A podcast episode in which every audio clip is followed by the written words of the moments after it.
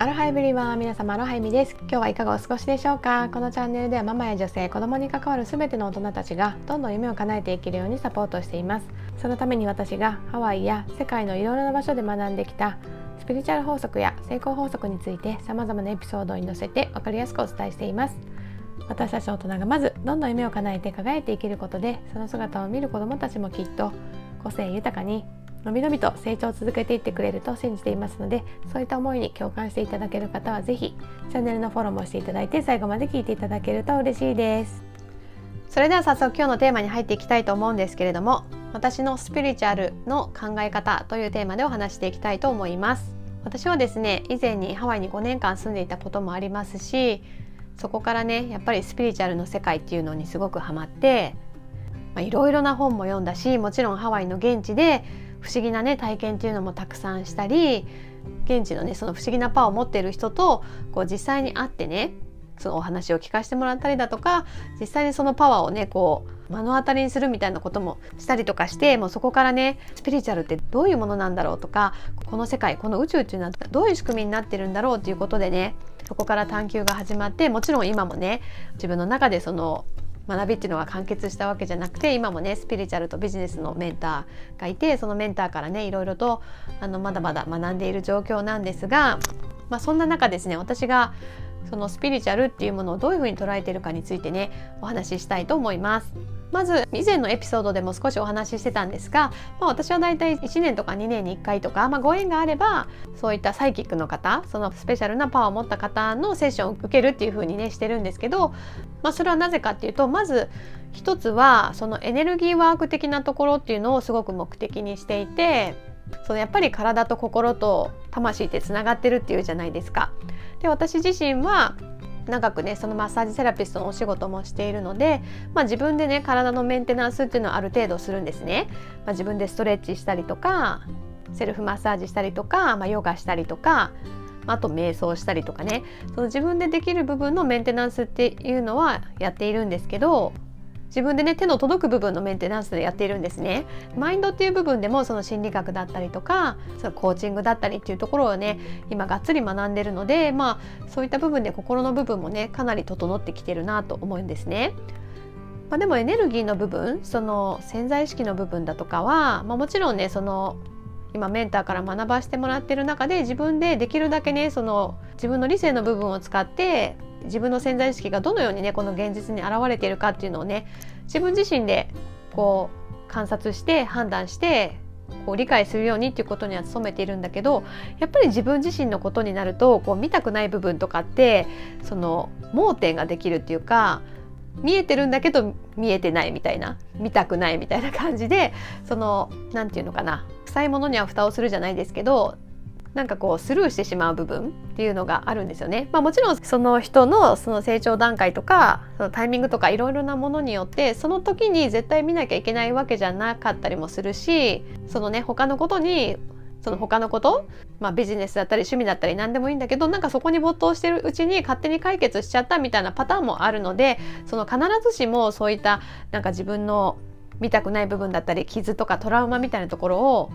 常に見てなきゃいけないわけじゃないからそこは本当に人それぞれの判断なんですけど、まあ、私的にはもちろんその悩みにつかまったりとかその泥沼にはまってしまうっていうようなことは避けながら自分をねこう成長させていく段階で自分がねこういい状態になってきたなと思ったところで今のこのいい状態だったらその今まではねこう直視できなかったあのその痛みの部分だったりトラウマの部分っていうのをねエネルギーをこう浄化したりとか、まあ、流れを良くするっていう風にしてこうエネルギーを良い状態にすることでその今取り組んでいる別のこともすごくねこう成長のねスピードが速まってこう上昇気流に乗ってねもう次元上昇していけるみたいなことが起こるって私は感じているので、まあ、だからこそその意識的に、まあ、そのタイミングがあってそういう方に出会えたり、まあ、タイミングよくそういったセッションが行われてるっていうことがあれば自分のその時のエネルギー状態とか精神状態っていうのを考えて、まあ、今ならそういったところに向き合えるっていうことを確認してからそのエネルギーのセッションを受けるっていう感じにしてます。あまりにもやっぱそのエネルギーがない時にそういうセッションを受けちゃうと何て言うのかな自分で理性的に考えることができなかったりとかまあ本物のそういうサイキックとかヒーラーさんだったら多分今この人は準備ができてないと思ったら言わないとは思うんだけどなんかなんて言うのかななんかもう自分で考えれなくなってもう言われたままになってしまうそれがいいことであればありがたいんだけどそうであるとは限らないじゃないですか。まあ今こういうふうに良くない状態だからまあ、こういったことをね今ワークするべきだよとかいうことがもし受け入れられない状態で言われちゃったとしたらなんかその自分はその運気が下がっているっていうことだけが残ってしまってそれをねこう回復する行動にも移せなくて結局なんかいいことないみたいになってしまうじゃないですか。まあ、だからその自分の心の余裕がある時に自分のエネルギー状態がいい時にもっとね自分を良くするためにこう自分に向き合いそうだっていうタイミングで見てもらうそういう感じかな。でそこでその自分ではやっぱりなかなかその触れない部分っていうか、まあ、そういうところもまあマッサージを受けるみたいな感じで、まあ、そういった方に整えてもらって、まあ、浄化したりとか、まあ、デトックスみたいな感じかな。その悪いものを出してもらうことで流れが良くなって、まあ、自分自身もその理性的にねあそういったことが自分の潜在意識の中にはその気づいてなかったけど引っかかっていて、まあ、そこをねしっかりと受け止めて理解するべきなんだっていうことができる、まあ、そういった作業をすることでその同じようなことがねまた起こることもなくなる？なんかよく言うじゃないですか。そういうふうに自分の中でトラウマになってたりとか思い込んでしまってるものってちゃんと一度向き合うことをしないとやっぱ潜在意識にずっと入ってるわけだから そう同じことが起こるっていうのも、まあ、もちろん想像できますよね。容易にね、まあ、だからそういう部分を少しでもなくしていく。自分の中でスコトーマっていうか盲点になっている部分を一個ずつでもそうやって自分のエネルギーがいい時にワークして取り除いてで自分がその向かいたい夢に向かってこう背中を押してもらえるようにそんな感じでそのエネルギーワークっていうのは受けるようにしてます。でその前回受けたようなリーディングのようなものは、まあ、やっぱりその一回言われて潜在意識に入ってしまうとすっごくもうそっちに引っ張られちゃうじゃないですか、まあ、だからこそこれも同じなんだけどもう本当にいいことしか信じませんっていうスタンスで迎える時だけ受けるようにしてます。自分にとって悪いことを言われたとしてもそこを素直に受け止めてワークできるなって思える状態そういう時だけあの受けるようにしてます。まあ、さらに言うと自分自身をしっかり内観して自分の潜在意識でこういうふうに考えてるからきっと今こういう現実になってるんだろうなっていう仮説を立てた上でなんかその自分の考えが合ってるのかなっていうその私のスピリチュアル探求心を満たすために受けてるっていうのもあるかもしれないですね。でそれで実際に私が思ってることをそのサイキックの方が言ってくれたらあなんか私のその直感力見る方のね直感力って上がってきてるなっていう風にこう自信にもなるじゃないですか、まあ、そういう感じでもそういったセッションを受けさせていただいてるっていうのもあるし逆にやっぱり自分の読みだけではねそこまでは見れ見えなかったなっていうとことかもやっぱあったりするんですよ。なんか薄々は気づいてたけどあそことそこが結びつくのかみたいなやっぱりその自分自身では見えない部分っていうのを、まあ、そこもね特別な力を持った方がこう助けてくれることで自分自身のその内観する力が強まるっていうかあそういうふうな考え方もあるんだとか自分がこういうふうな行動をしてるとかこういう現実を見てる時はそういうふうな過去だったり、まあ、潜在意識の思い込みっていうのがねこう関係してるんだなみたいな感じで まあ自分のねなんか研究の一部みたいな部分もあってそのまあまあ興味をねただ満たしたいっていうのもまああるかもしれないですけど、まあ、でもまあ、トータルするとやっぱりその自分のエネルギーを上げるためにやっぱ受けるっていうのが基本かな。なのでそのなんか占いとかそういった方にその全てを委ねるとかじゃなくてもう基本的に自分の中でこういうふうにするぞっていう夢とかゴールは決めた上で背中を押してほしいみたいな感じですよね。その自分の判断とかその仮説っていうのがね第三者の、まあ、しかもそういう力を持った方に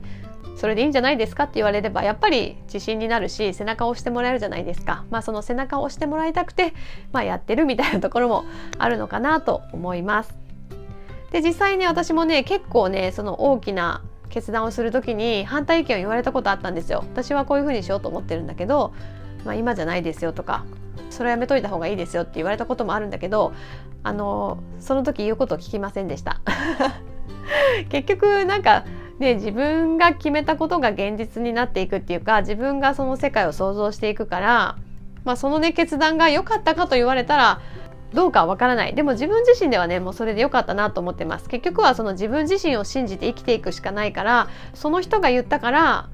やめました。その人が言ったから夢を諦めました。でなんか無難なこっちの選択にしましたってなったら絶対後で私は後悔すると思うからそのねすごい見える人が言ってくれてやめといた方がいいよって言われても自分の中でねとりあえずやってみたい試してみたいっていう思いがすごくあるんだったら私はそっちをやります。で それをすることでもちろん自分のね判断ミスだったなっていうこともあったけど、まあ、それはそれでまた学びになってあそうかこういうふうに感じてる時に決断するとダメなんだなとかねその 何て言うのかなそこからその失敗例から学べるっていうか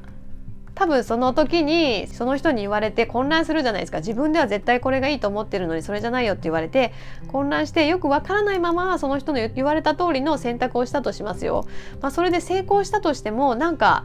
なんで私成功したんだろうってもやってするし失敗したとしてもえあの人言ったのにななんかうまくいかないじゃんってなんかその人への不信感にもつながるしなんかそれって良くないなと思っててまあそういうふうにあの特別なものが見える人もなんかねよく聞くのは私のその時のエネルギー状態で見えることしか分かんないからもしかして次の日になんかすごい大きな変化があってめちゃくちゃエネルギーが変わっちゃったらもちろんその昨日言ったそのリーディングっていうのは当たらないかもしれないわけですよ、まあ、だから結局は何を言われても自分の感覚と照らし合わせて理性的に判断して採用するか採用しないかっていうのを決める、まあ、そういったイメージであのリーディングだったりとかエネルギーセッションみたいなのをねこう受けるとトラブルも少ないし自分自身とのその自信構築っていう部分にプラスにねこう作用してまあ、さらにその私みたいにねスピリチュアルの探求が好きな人にとっては何、まあ、て言うかな、まあ、エンターテインメントにもなるしその中のことだったりスピリチュアルなことを探求するための一つの要素みたいな感じでねこううまく使っていけるのかなと思いました。伝わりましたでしょうかね。というわけでですね私が今の時点でどうねスピリチュアルっていうのを捉えているかっていうことについてお話しさせていただきました。皆さんはねどのようにスピリチュアルをね捉えていらっしゃるかとかねまたねどこかでねお話しする機会があればなと思います。概要欄の方に LINE の LINE のリンクを貼ってますのでね何かコメントとか質問があれば是非あの送っていただければなと思います。またスタンド FM っていうねプラットフォームでもちょくちょくねライブなんかをしていこうかなと思ってまして、まあ、そちらではね私の興味のあること英語学習だったりスピリチュアルのことだったりコーチングのことだったり子育てのことだったりハワイのことだったり音楽のことだったり、まあ、海のことサーフィンのことだったりねもうざっくばらんにねお話ししてますのでまあ、そちらの方がね直接コミュニケーションも取れたりしますので興味のある方は是非チェックしていただけたらなと思います。というわけで今日も最後まで聞いていただきありがとうございました。皆さんもハッピーでアロハな一日をお過ごしください。ではでは。